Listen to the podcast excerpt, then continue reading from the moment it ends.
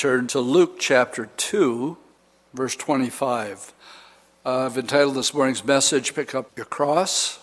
It deals with the crucifixion as we're getting close to finishing up the Gospel of Matthew.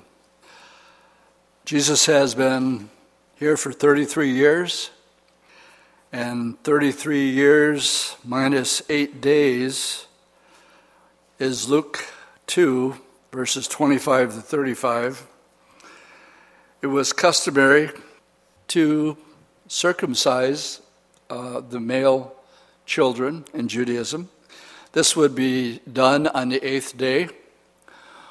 Only today, and with the technology that we have, uh, do they understand that there's a high level of vitamin K at, on the eighth day that helps the blood coagulate, which is going to help a lot with the circumcision.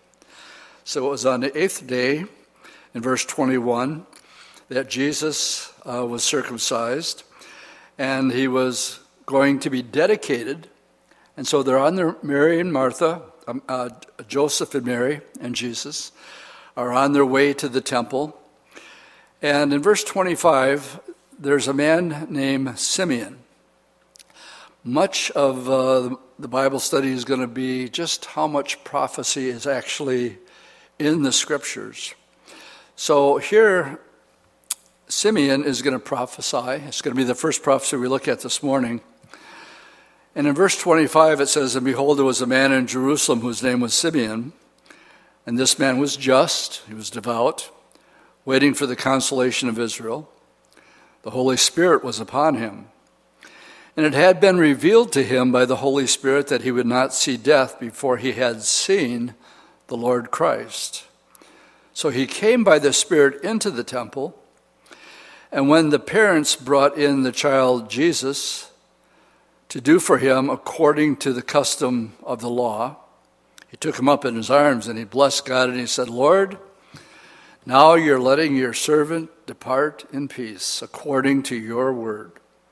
For my eyes have seen your salvation, which you have prepared before the face of all peoples, a light to bring revelation to the Gentiles and the glory of your people Israel. I'll stop there and point out this is going to be the first of many Old Testament prophecies that are going to be fulfilled. This one was from Isaiah chapter 9, verse 2, verse 33. And Joseph and Mary marveled at those things which were spoken of him.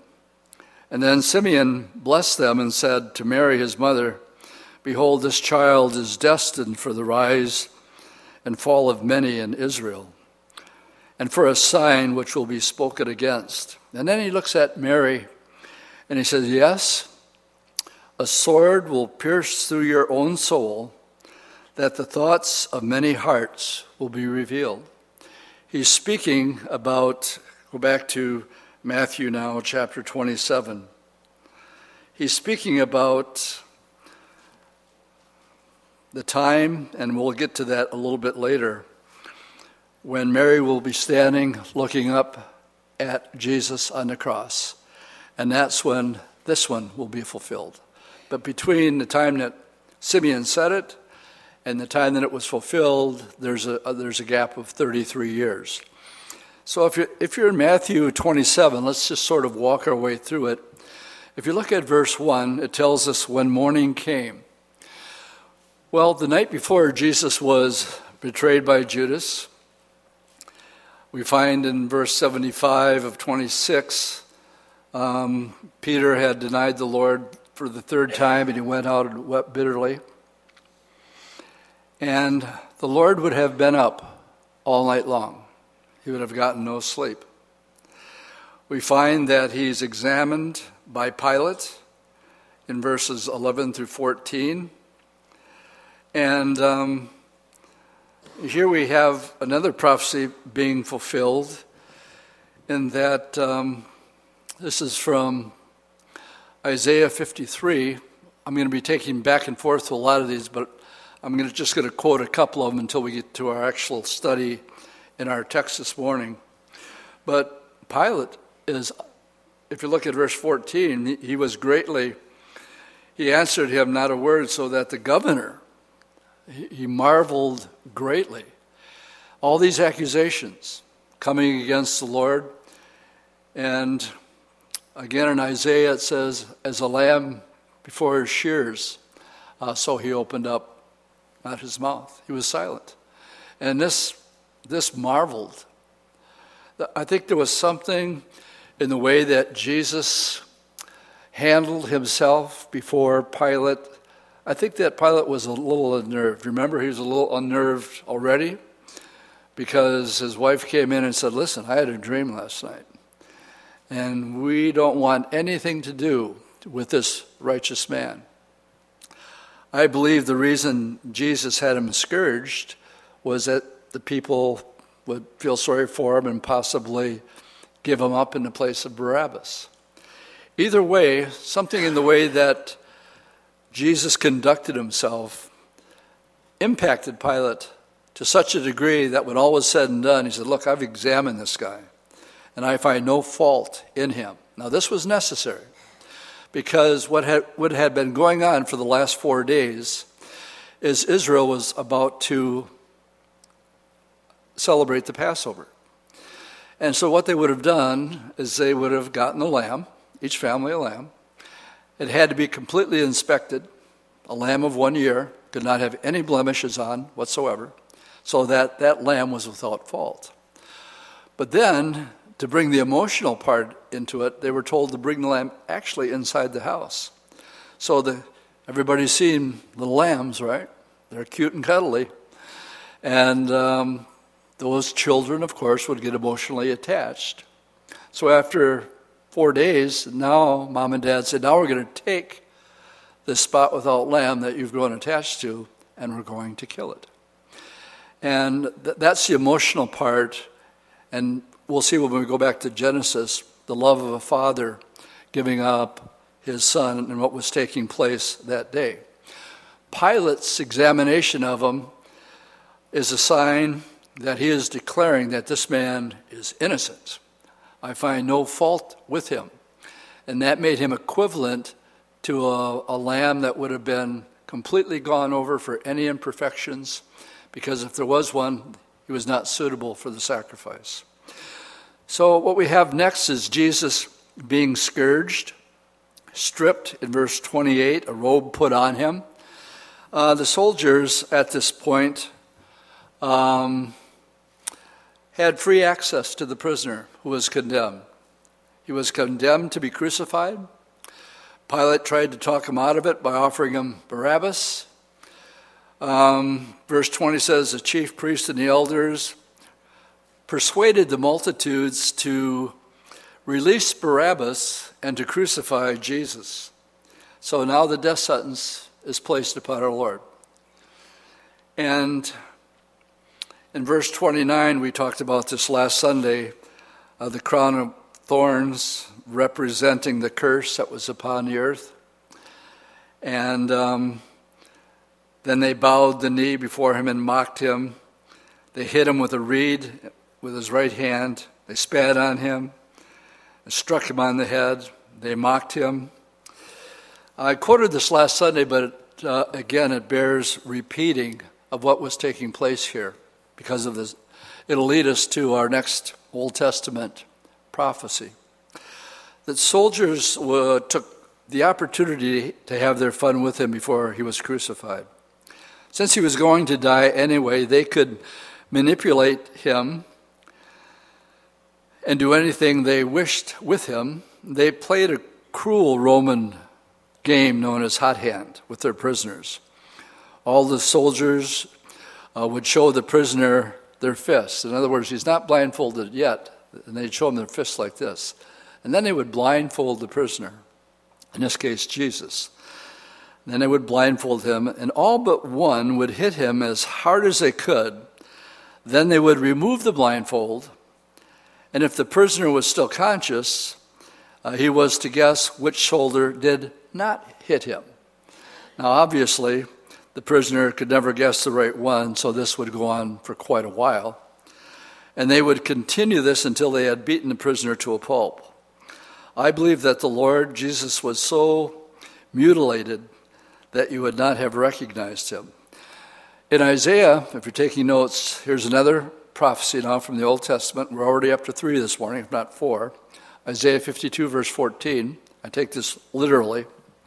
Says, As many as were astonished at his vistage or his appearance was so marred, more than any man, and his form more than the sons of man. I believe that the Lord was so um, beat up um, sometimes people would die from the scourging. I got a little bit more time in the second service, so I'll tell you what I didn't say in the first service. And that is the way that they would solicit um, repentance for a crime in a scourging was they would make it clear, the Romans would, ahead of time, that we're going to start off going easy on you. And if you confess, then we will continue going easy with you. But if you don't confess what we know that you did that was wrong, then the beatings are continually going to get more severe 10, more severe at 20, more, even more severe at 30. And by the time they got to 40, many a prisoner um, without confession would have died. And now you have the Son of God who has never sinned with nothing to confess. My point is, he not only faced the brutality of his beard being ripped out, the brutality of we've all watched boxing matches, you know, and you you know you bob and you move and you see the punch coming and he could get a glancing blow. The Lord had none of that advantage. He was blindfolded, so he took. And the pris- like I said, the Romans could care less. He's a dead man anyway, so we're going to have a Roman sport. And I, I just think of the, the brutality of man um, when left to his own. But this fulfilled what Isaiah the prophet said, 52:14 if you're taking verses, marred more than any man. Maybe that's why they weren't sure about him when they saw him in the Galilee. Maybe that's why Cleopas and his friends weren't sure about him when, when he was on the road to Emmaus, until he prayed, that is, that he went like that, and they saw the scars. Maybe that's why Mary uh, Magdalene didn't recognize him at the tomb. Then again, he could have very easily just changed his appearance. We don't know. The scriptures don't really, really uh, tell us. But it brings us to now, I believe he would have been extremely weak because of the beating, because, of the scourging. It brings us to our text. And um, whether Jesus two, two trains of thoughts here. One, he just carried the crossbeam on his shoulders, or it could be that he carried the entire cross, and we really don't know for sure. Um, either way, his strength gave out in verse 32. And they came and they found a man from Cyrene, Simon by name. Him they compelled to bear his cross. Why? because I don't think the Lord had the strength to go any farther. Now, I've thought about this before, and all of us here know there, there's absolutely nothing we can add um, to the work. He would do this by himself, at least as much as he could. And there's nothing you or I could do to help Jesus on that day, if, with one exception. And it's this man right here. And I've often thought if I had the chance, if I could do anything, I would want to be this guy, to be able to do this. And so would every man here that loves the Lord. That there's nothing we can do to add to our salvation. But if we could be Simon of Cyrene, that's who I would like to be for a day, on this day.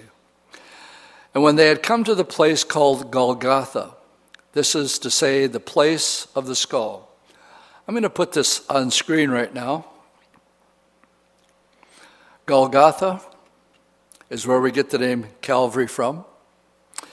And this is an older picture of Golgotha, the place of the skull. You can see the two eye sets, and you can see the nose. The last time we were there last November, unfortunately, it was the first time in my many years of going there that the erosion on the bridge of his nose is gone. So they actually show a picture of it the way it it would have looked like. In the early 1900s, it is so clear that it is, is a skull. And this would have been outside the city gates, pretty close to the Damascus gate. And I'll be talking more about this when we get into Genesis. We're going to leave this up for the duration of the study, and I'm going to come back to it a little bit later. So, this is uh, Golgotha, the place of the skull. And now in verse 34, they gave him sour wine mingled with gall to drink. But when he had tasted it, he would not drink. This is going to be the fourth prophecy. If you're taking notes, this comes from Psalm 69, verse 21. This one I won't have you turn to, but I am going to have you turn to um, uh, when I, Psalm 22. So this one here is 69, 21. It says, They also gave me, well, I'm going to read 19 through 21. You know my reproach, my shame, and my dishonor. My adversaries are all before you. Reproach has broken my heart. I believe Jesus actually died of a broken heart. I'll come back to that later too. And I was full of heaviness. I looked for someone to take pity, but there was none. And for comforters, I found none. And they also gave me gall for my food. And for my first thirst, they gave me vinegar to drink. This psalm was written by David 1,000 years ago. And now it is being fulfilled 1,000 years later. When the Bible says the volume of the book is about Jesus, what's the volume of the book about? It's about Jesus. Part of the problem with the church today is people come to church because they want the volume of the book to be about them and tell me something about me. All right, there's nothing good in you. Your heart is deceitfully wicked above all things. in my flesh dwells no good thing. Is there anything else you want to know about yourself? All right, then we'll continue to talk about the Lord. Here is the fifth prophecy being fulfilled. The next one, um, Matthew comes right out and says that it is a prophecy. Then they crucified him, divided his garments, casting lots that he might be it might be fulfilled which was spoken by the prophets. They divided my garments, and for my clothing they cast lots, and they quote Psalm 22. Now, everybody here, I hope you have your Bibles. I want you to take your Bibles because for the next five or six examples, we're going to be going back from Matthew 27 to Psalm 22. So, find Psalm 22, and also go to Isaiah chapter 53. And keep your fingers in all three places. Isaiah 53 and Psalm 22. First of all, there they crucified him. I'm reading Isaiah 53, verse 5. He was wounded for our transgression, he was bruised for our iniquities. The chastisement of our peace was upon him, and all we like sheep were, were um, healed, and all we like sheep have gone astray. And we have turned every one to his own way, and the Lord has laid on him the iniquity of us all. He was oppressed and he was afflicted, yet he opened not his mouth. This is a reference to also to Herod. I mean, uh, when he was before Pilate. And also, uh, in this portion here, we can leave that for now and we'll be coming back to that later. Let's go to Psalm 22. And we read Matthew quoting it directly, saying this was spoken by the prophet, meaning that David was a prophet because he wrote Psalm 22, verse 18, where it tells us they divided my garments among them, and for their clothing they cast lots. But also the crucifixion is in verse 16 and 17. For dogs have surrounded me, the assembly of the wicked has enclosed me. Notice, they pierced my hands and my feet. I counted all of my bones. They look and stare at me. Uh, this is um, going to be fulfilled in verse 36, which says, Sitting down, they kept watch over him there. That's Matthew 27, the very next verse. That's fulfilled in 22:17 where they look at him and the crucifixion. I should point out that during David's time 1000 BC, the form of capital punishment was not crucifixion. That wasn't invented for hundreds of years later. Uh, capital punishment uh, for a Jewish person was stoning. So here David is writing about capital punishment, and it hasn't even been brought into existence yet because their form of, of um, the death sentence would have been stoning. All right? Uh, verse 18 They divided my garments among them, and for my clothes they cast lots. Psalm 22 and Isaiah 53 actually give us more graphic information of the suffering of the Lord than we actually find in the Gospels. Let's make our way back to Matthew 27. We just read verse 36. That was also fulfilled there. Verse 37. And they put up over his head the accusation written against him This is Jesus, the King of the Jews. Then two robbers were crucified with him, one on the right and the other on the left. And those who passed by blasphemed him, wagging their heads. All right, let's stop there. And you should still have your finger in Psalm 22, now, verse 7. And it's also, uh, they scorned to me and laughed to me. They shoot out their lips, they shake their heads, saying, He trusted in the Lord. Let him rescue him. This is fulfilled in uh, while Jesus is on the cross. Go back to Matthew 27. um, the two robbers also derided him. Um, those underground said, You who destroyed the temple and built it in three days, save yourself. If you're the Son of God, come down from the cross. And likewise, the chief priest, also mocking with the scribes and the elders, said, He saved others, himself he cannot save. If he's the king of the Jews, let him now come down from the cross, and uh, he will, we will believe him. He trusted in God, let him deliver him.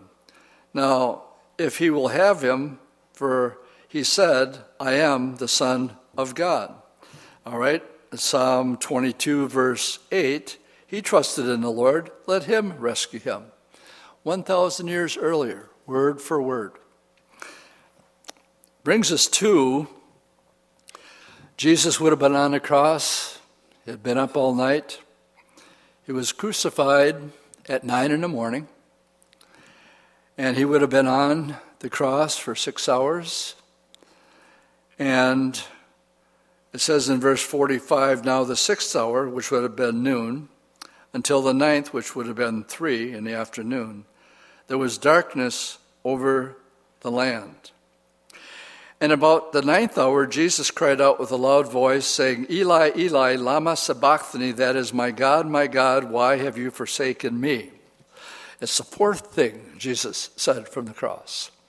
The first thing that Jesus said from the cross, you need to turn to Luke chapter 23. And let me draw your attention to verse 34. And let's go back to 33. When they had come to the place called Calvary, so Calvary is Golgotha. Matthew calls it Golgotha, Luke calls it Calvary. There they crucified him. And in criminals, one on the right hand and one on the left. So Luke tells us he was in the middle. And he said, Father, forgive them, for they do not know what they do. And then they divided his garments and cast lots. And verse 47 back in Matthew 27, now that we got that squared away, that was the first thing that Jesus said. And they had no idea of what they were doing. And some of those who stood there when they heard this said, This man is calling for Elijah. And immediately one of them ran and took it, filled it with sour wine, and put it on a reed and gave it to him to drink. Here's the next prophecy fulfilled. This is Psalm 69, verse 21. And the rest said, Let him, let him alone. Let's see if Elijah will come to save him. And Jesus, when he cried out again with a loud voice, yielded up his spirit. Now, um, the second thing that the Lord would have said after, Father, forgive them, what will they do? would have been to the thief. Now, it tells us both of the thieves were mocking him, but somewhere during this period of time, one of them had a complete change of heart and attitude. And he actually believed that Jesus really was the Son of God. The second thing that Jesus said was to the thief. This thief, who was mocking him earlier, he looks at the Lord and he says, Lord, will you remember me when you enter your kingdom? And the Lord looked at him and he says, Today you'll be with me in paradise.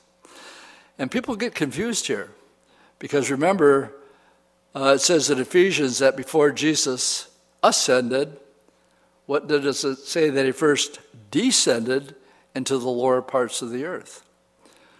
We're told that as Jonah was three days and three day, nights in the heart of a fish, Jesus is going to be three days and three nights in the heart of the earth. Well, what in the world was he doing in the heart of the earth for three days? Well, Ephesians again tells us he was setting the captives free. Hebrews tells us that the Old Testament saints died not having received the promise. So they were waiting. Waiting for what? Waiting for the sacrifice to be complete so that they could go to heaven. In Luke chapter 16, we all know the story of Lazarus and the rich man. They both die. One goes to hell, he finds himself in torment. The other one goes to a place called Abraham's bosom. This is what Jesus was referring to. He looks at the thief and he says, Today, you're going to be with me in paradise. Is paradise heaven? No. Paradise is Abraham's bosom. And um, after three days, uh, I believe he emptied Abraham's bosom. And that's what he was doing down there. So uh, let, let me cheat a little bit and go ahead. Look at verse 52. And it says, in Matthew 27, and the graves were opened, and many of the saints who had fallen asleep were raised. That means they were in Abraham's bosom or paradise. And now it says their graves were opened, and they went around Jerusalem appearing to many. How weird is that?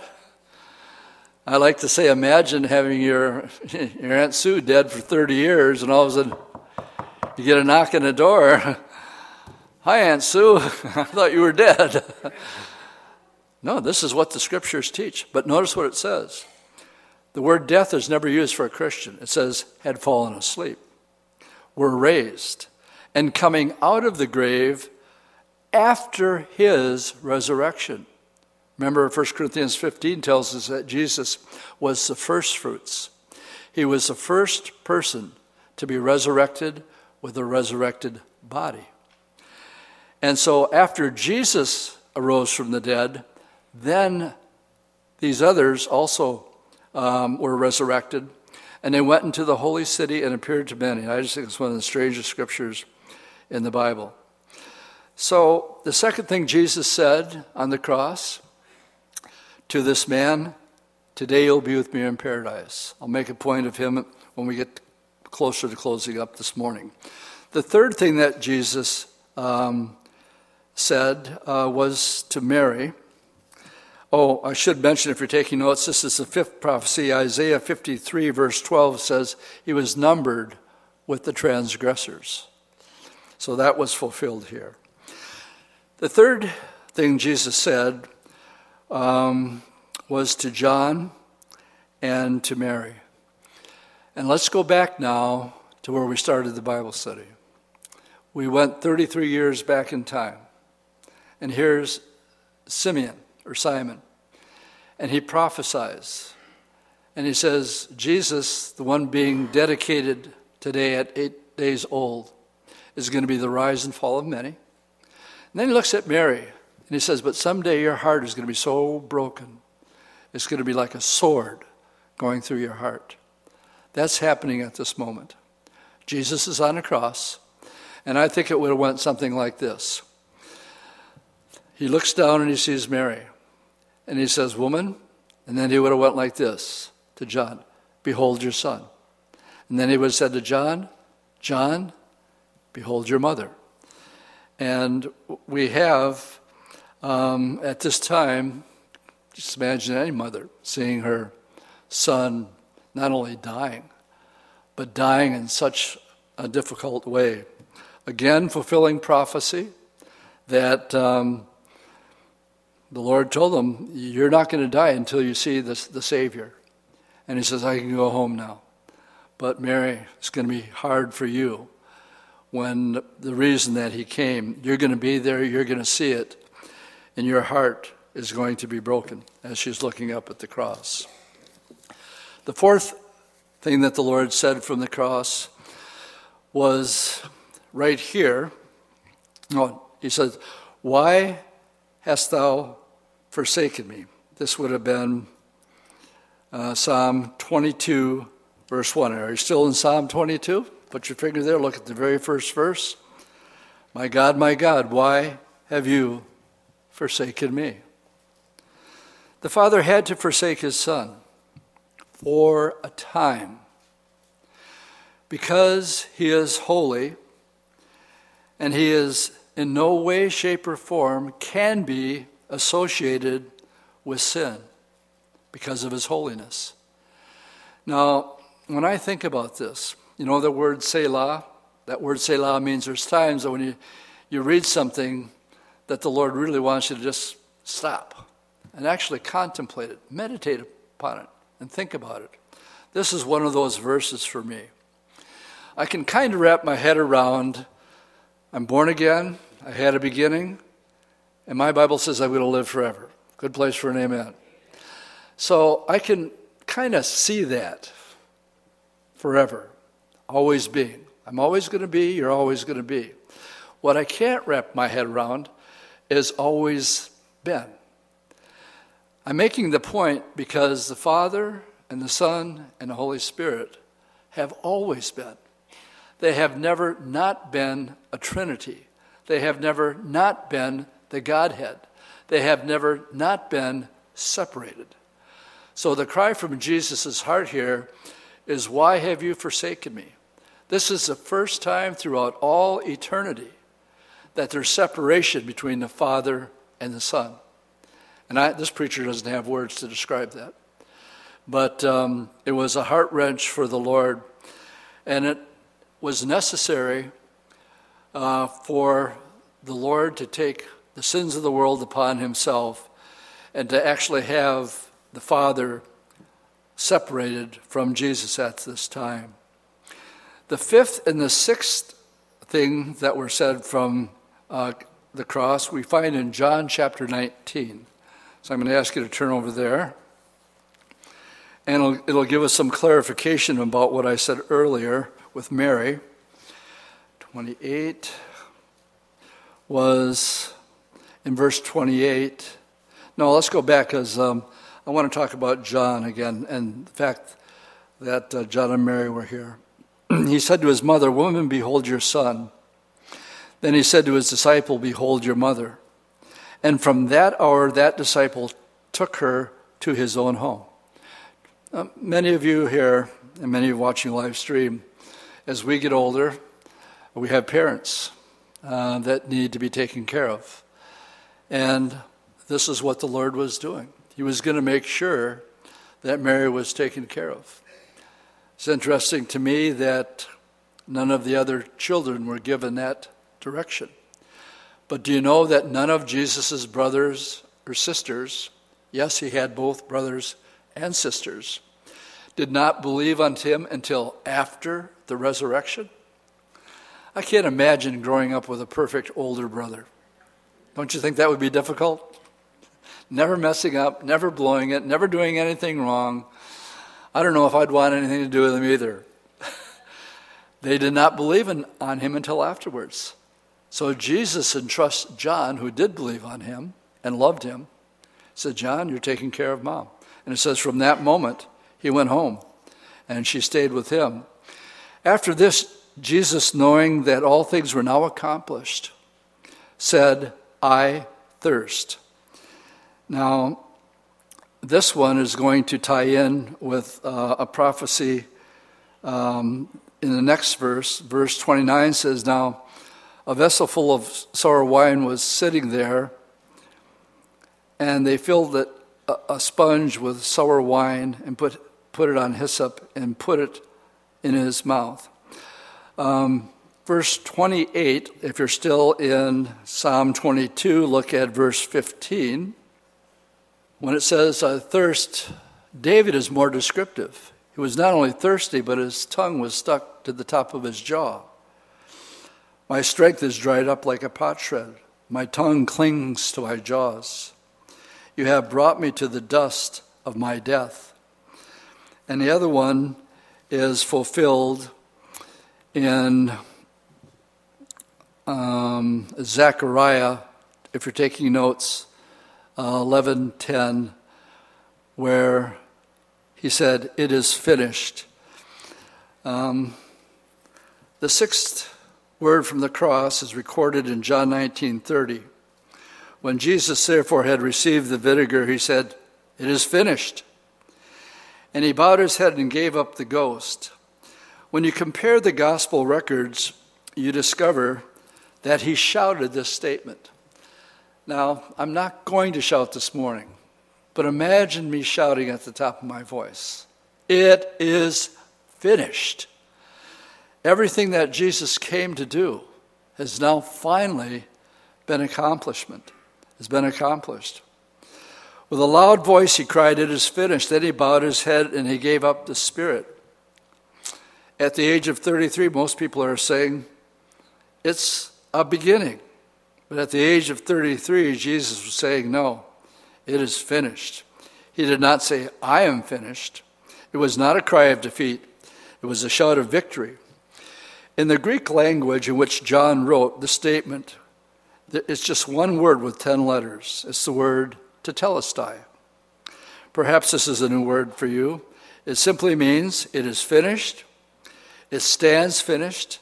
It'll always be finished. I like to say, paid in full.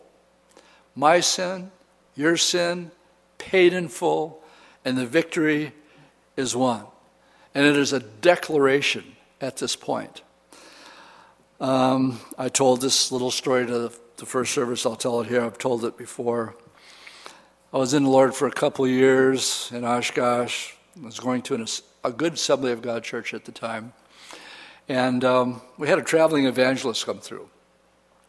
And he liked to put on these skits, like he put on the Great White Throne Judgment, where people actually had to come down and, and they had the books opened, and, and it was determined um, um, if the books were open and your name wasn't in it, you, you, were, you were shown off to hell. Well, me being the only hippie with long hair and a beard in the church, under 30, I got to play the part of Jesus on a cross at Calvary. And they actually had a crown on me, and I had my arms outstretched for the duration of maybe an hour. They were tied up. And I got to tell you, after about 10 or 15 minutes, my arms were in such agony and pain I couldn't imagine. My arms were tied up there.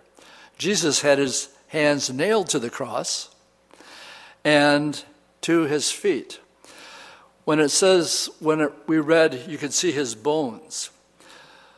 Um, the prisoners would eventually die of suffocation because they broke their legs. That's because every breath that you took on a cross, you would have to raise yourself up to get air in your lungs and then cause yourself to go back again.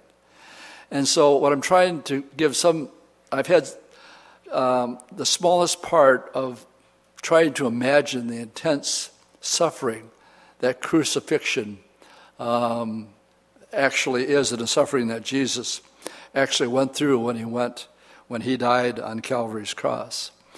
And I remember the part getting towards the end where the evangelist says, Say now, um, Father, into your hands I commend my spirit, and then lower your head. Well, he liked me so much, he took me on the road. we went to Chicago and we went to other places because he just couldn't find a hippie in a church for nothing. So I got to go along. And it's one of my, remember Joel's um, wife was with the Lord now. Um, remember, we went to the same church at, at the time, and she says, I, I remember that. And um, I'd like to say it was fond memories, but one that I, I let, I'm glad the Lord let me experience because uh, it's something looking down and seeing John and, and, and Mary and actually thinking about what he, what he went through. The last thing that Jesus says is in Luke chapter 23. So if you want to turn over to that, verse 46 Father, into your hands I commend my spirit. And having said this, he breathed his last. Jesus said, I have power to lay down my life, and I have power to raise it up again. But the other thing that he has that we can't do is he has the authority to dismiss his spirit. And that's what he does. He dismissed his spirit. And when it was all done, and he knew it was all done, he says, Father, that which you've set me to do is accomplished. Father, into your hands. And having said this, he breathed his last. And when the centurion saw it, he glorified God, saying, Certainly this was uh, a righteous man. And the whole crowd who came together to sight, seeing what had been done, beat their breast and returned. But all of his acquaintances and all the women who followed him from Galilee stood at a distance watching these things. My, we've gone through many prophecies, but my favorite of all of them is, you know, the saying we have here for every New Testament teaching, we have an Old Testament picture. Abraham prophesied of the crucifixion. And it is my favorite Old Testament picture of what we're studying as we make our way through Matthew. So let's go to Genesis chapter 22. And I'm going to let the scriptures speak for themselves as we read the first 13 verses. The setting is Abraham offering up Isaac. Verse 1. It came to pass after these things that God tested Abraham and said to Abraham, Abraham, and he said, Here I am. He said, Take now your son, your only son Isaac, whom you love, and go to the land of Moriah, and offer him there as a burnt offering on one of the mountains which I will tell you. I want you to notice no hesitation on Abraham's part, no saying, no arguing, Notice the word and. He does things one right after another, at least six or seven times, and in the next two verses. So Abraham rose early in the morning and saddled his donkey and took out two young men with him and Isaac his son, and he split the wood for a burnt offering and arose and went to the place of which God had told him. It was get up and go. No debate, no argument, Notice that there's two men. This is going to play into the story because we're going to have a picture here of Calvary. And we have two men going along. That's the first one. On the third day, Abraham lifted his eyes and saw the place afar off, which would have been Moriah. And Abraham said to his young men, Stay here with the donkey. The lad and I will go yonder and worship, and we will come back to you. I believe he meant what he said even though at the same time he's determined to follow through with what God had told him. God made him a promise. He said, Abraham, I promise. It's going to be through your son Isaac that your descendants are going to be as the stars in heaven. Ball's in God's court. If you promise and God cannot lie, and you're telling me to kill my son, well, then we got a couple options here. Either you're going to stop it before it happens, or I kill him and you bring him back to life because you told me that my descendants are going to come through this child right here. So when he said, I'm going to return, I, I believe he meant that. Verse 6 So Abraham took the wood of the burnt offering and laid it on Isaac. Now we got Isaac carrying wood. What did we have Jesus taking to Calvary? His own cross, carrying the wood. And, um, and he took the fire in his hand and a knife, and the two of them went together. In other words, they're in agreement. But Isaac spoke to Abraham, his father, and said, My father. He said, Here I am, my son. And he said, Look, we have the fire or the wood, but where's the lamb for the burnt offering? Isaac doesn't know yet. He will shortly. And Abraham said, My son, God will provide. Now I have to stop here. I have the New King James, and I have uh, um, the word for put in here, and himself. If you have a King James Bible, you have a better translation. In this particular case, because you do not have the prefix for there, it's eliminated. But it changes everything. My son, God will provide himself, literally, not for himself. That word should not be there. So the better translation here would be in the King James God will provide himself the lamb for a burnt offering. And the two of them went in agreement. Then they came to the place of which God had told him. And Abraham built an altar there and placed the wood in order. And he bound Isaac his son and laid him on the altar. Notice, Isaac does not put up any resistance. He doesn't look at his dad says, Dad, you're getting old and you're getting senile. What in the world do you think you're doing? And there's no resistance there. Jesus went to the cross, and when Peter tried to rescue him, he said, Peter, come on. I could call for 12 legions of angels, and we could stop this all here right now. Jesus went to the cross with the full knowledge of knowing what was going to happen. And the victory was really in Gethsemane as much as it was on Calvary. And Another good place for an amen. Just as much at, at Calvary, where he said, Not my will, but thy will be done. It was over. Just as it was over in Abraham's mind that he was going to go, go through with this.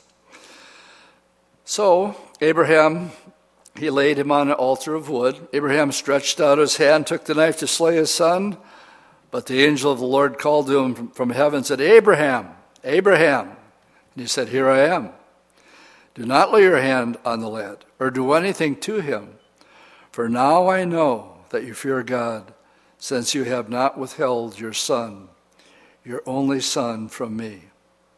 And then Abraham lifted his eyes and looked, and there behind him was a ram caught in a thicket by its horns. So Abraham went and took the ram and offered it up for a burnt offering instead of his son. End of story. Now comes the prophecy. Abraham prophesies at this point. And the prophecy is in verse 14. Abraham called the name of this place, The Lord Will Provide. As it is said to this day, In the mount of the Lord it shall be provided. He's prophesying about another father who's going to offer up his son only this time, the Father is going to go through with it. He'll have to turn away for a moment and he'll be forsaken, but it'll only be for a moment. Let me tell you a little bit about Mount Moriah. Uh, there's seven mountains around Jerusalem Mount Scopus, Mount Zion, Mount Moriah. Mount Moriah, when you go to the Temple Mount, it's um, where the Dome of the Rock is. It's the, the center part of Jerusalem. When you go to that area, you see this big golden dome. I've only been inside once, even though I've been to Israel many, many, many times. Once was enough for me. What they have in here is a foundation stone that sticks out. Now, if you ask any rabbi, they will tell you that this is where Abraham offered Isaac. So we, the Dome of the Rock's got to go as far as they're concerned, if they're going to have their temple back. And, um, but I don't believe that's the case at all. The Temple Mount lies at 742 meters above sea level. And if I'm Abraham and I'm told to go to a place that the Lord is going to show me, a, very specific spot, and we have Abraham on Mount Moriah saying, Someday you're going to see this followed through with. And he's talking about Calvary. What you're looking at right here is the highest point on Mount Moriah. The, well, actually, the highest point is there's a graveyard above it. Above the skull uh, would have been the very top of Mount Moriah. But if you go down to street level, which is where I believe Jesus was crucified, and if you're going to make an offering to the Lord, I believe that he would have went all the way to the top. What are you saying, Dwight? I believe that Golgotha is where Abraham offered Isaac, in the very same place, in the very same spot. And if you don't agree with me, that's perfectly fine. You're wrong, but it's perfectly fine.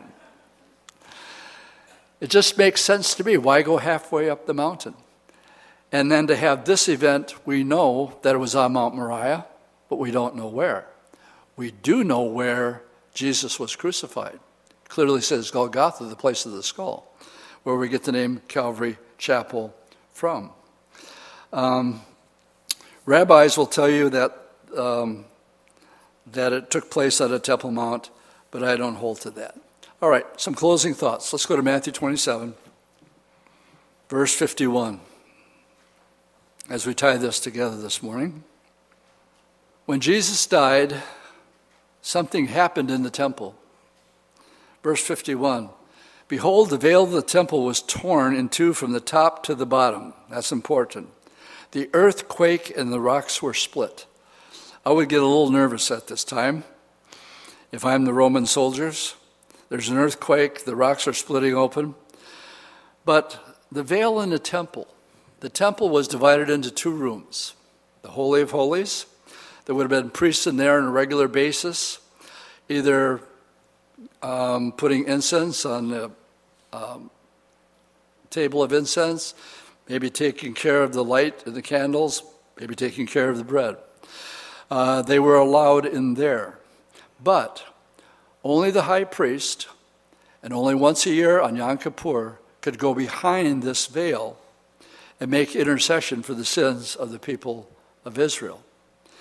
Imagine for a moment, after Jesus died, the first thing it tells us is that this veil, which was very thick and very tall, was rent right down the middle from the top to the bottom, which means the Lord did it. Now, a men's prayer, we just got done in Exodus, and the Lord says, Now, when I call you and Aaron up to the mountain, make sure the people don't come near the mountain because if they even touch the mountain, they're dead men. Why? Because God is holy. And for a man to be in the presence of God, um, he had to have a, a ritual that the high priest would go through in order for him to actually go behind this veil. And now, can you imagine being a priest in the holy place and all of a sudden it's wide open, and you look at yourself, I'm not dead. and this tells me that for the first time, Hebrews 4, we are to come boldly to the throne of grace that we may obtain mercy and find grace in time of help and need. When we visit the Temple Mount,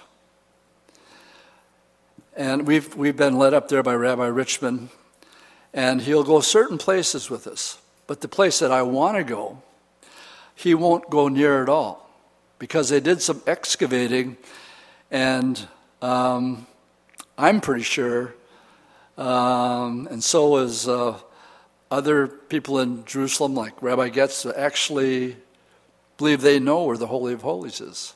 When you're traveling through the rabbinical tunnel, they stop at a certain place and they pray in that direction because that's where they believe the Holy of Holies would have been.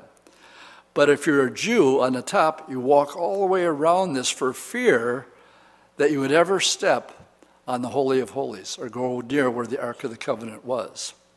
I like to have a Bible study there. Now, I was telling a story during the first service, and my wife takes out her phone, and what I'm about to show you, we didn't have the first service. There's a cupola. It's called the Dome of the Spirits. It's north of the Dome of the Rock. And um, I'm going to show it to you right now. This is Judy and I. Um, I give a Bible study at this very spot every time we go up on the Temple Mount. Why do I do it here? Because I believe that's where the Holy of Holies is. And the Bible study that I usually give is to come boldly before the Lord and I talk about this veil being rent. At one time, unthinkable that any human being would ever think about going behind that veil because you'd be killed immediately. Now we're to come boldly. So if I have a big smile on my face, there's a reason why. I know that I can come boldly before God and that He not only allows me to, but He commands me to in Hebrews. He tells me, Come boldly to the throne of grace that you might obtain mercy and grace in time of need and help. And, and again, up till this time, only the high priest. Job's dilemma in his heartache, what he cried out for. Oh, I wish there was a mediator. I wish there was somebody that could lay their hand on God and lay their hand on me so that we could be joined together. That's what happened when the veil was ripped. God made the separation so that we could actually come boldly into his presence. But more importantly, on Pentecost, not only enter in, but actually it says, Don't you realize that you're the temple of God and that God's Spirit dwells in you? 1 Timothy 2 5, there's one God, one mediator between God and man, and that's the man Jesus Christ. If you're not saved this morning, never given your life to Jesus, um, and you're thinking, Dwight, if you knew my life, if you knew who I was, what I'd done, there's just there's just no way that it's gonna it's not it's not in the cards for me. I've just done too much, and it just can't happen. My thought here, if you're thinking like that, is I want you to remember the thief on the cross. What good work did he have? None. He was a thief. Um, was he ever baptized? Nope. Did he ever go to the synagogue? Nope. He had nothing going for him except looking at Jesus and said, Would you just remember me, Lord? And the Lord saw that guy's heart and he saved him. If he can save that man, he can save you, he can save me. And um, there's I did this the first service, and I shouldn't have because I tried to remember an old song and the lyrics. And I got the guy's last name out, it was Francisco. And I couldn't remember his first name. So I had to pick on Paul Cameron. I said, Paul, you're a radio guy. What's the guy's first name? It's Don Francisco. And so you'd have to be into Jesus music for a long time to remember this guy. But one of his lyrics is I don't care where you've been sleeping, I don't care what you've done. And it, the point that he's making is there's nothing you've ever done that Jesus Christ isn't bigger. And there's nothing that you've ever done that his sin, his what he did on Calvary can make you clean. Ask the thief on the cross. This is a deathbed conversion. I've talked to people on their deathbed. And they said, Do you think I'm going to change now? I've been this way my whole life. You think that God would take me now after denying him my whole life? I go to the story of the thief on the cross and I say, absolutely yes. This guy had hours to live. And Jesus says, Today you're going to be with me in paradise. Don't think you've ever gone too far. Don't think that you can't, whatever you've done, can't be forgiven. It can be and will be. 1 John 1 9. If you confess your sins, he's faithful and just to forgive you of your sins and to cleanse you for some of your unrighteousness. Right? No, all. All of your unrighteousness. The mercies of the Lord are new every single morning. Do you know that you can wake up every morning with a clean slate? Every single day? Yes, you're going to blow it. And yes, you're going to sin. But as long as you're walking in repentance, says, Lord, that was stupid what I just did. Will you forgive me? That evil thought comes in your head and go, Where in the world did that come from? Lord, forgive me of that thought. And He will. He's faithful and just. Uh, and we're not. The last thing is the title this morning was Picking Up Our Own Cross. As He did. Jesus said, He who does not take his cross and follow after me is not worthy of me. Then Jesus said to his disciple, If anyone desires to come after me, let him deny himself and take up his cross and follow me. Last verse is in Romans chapter 12, verses 1 and 2. What does it mean to pick up your cross and follow the Lord? Basically, dying daily. Romans 12, Paul's begging them. He says, I bes- old, old English, beseech, I beg you, I beg you, brethren, by the mercies of God, that you present your body a living sacrifice, holy and acceptable to God, which is your reasonable service. After everything we read about the suffering of what Jesus went through this morning, is it not a reasonable thing to give your life to Him as a living sacrifice? You know the problem with a living sacrifice? Living sacrifices can get off the altar whenever they want to. That's why Paul said, I have to die daily. You have to consciously, consciously say, Lord, here's my life today. I'm willing to die today, and I want you to influence me. Now, verse 2 and don't be conformed to this world, but be transformed by the renewing of your mind, that you will prove what is that good and acceptable and perfect will of God. I'll close with quoting McGee this morning. We today do not like to face the horror of the cross. We have embellished the cross. We have almost beautified it. We have made the cross into a piece of jewelry. But you must remember the crucifixion meant shame, torture, and a slow and agonizing death. Philippians 2:8 says our Lord Jesus was obedient unto death, even the death of the cross. We're all going to die. You know, the Bible says it's pointed unto man once to die. I am personally really hoping for the rapture because I don't like what I see about getting old. And I'd rather go out with a rapture than a body that wears out. How about an amen there? Well, if that doesn't happen, you are going to die. Um, but you can die confidently with assurance that you're going to your Father's house. You can die with the promise of God's word to give you grace and strength and comfort. You can die in the safest place of, in all the universe, in the hand of God. Jesus said, My sheep hear my voice, and I know them, they follow me. And I give unto them eternal life. They will never perish neither shall any man pluck them out of my hand. What a wonderful thing it is to die with confidence and assurance and to say, Father, into your hands I commend my spirit. Amen. Let's stand and we'll pray. Lord, as we consider the crucifixion and all that you have done for us, truly it is a very reasonable thing on our part to present ourselves to you. Lord, I pray for any who've never accepted you personally. And I pray that they would have a, a, deeper understanding of what you went through for them and simply accept that free gift that you offer.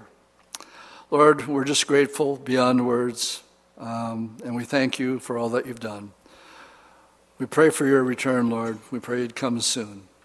But until then, we ask, Lord, for endurance and perseverance and discernment and the willingness to die daily to ourselves. In Jesus' name, amen.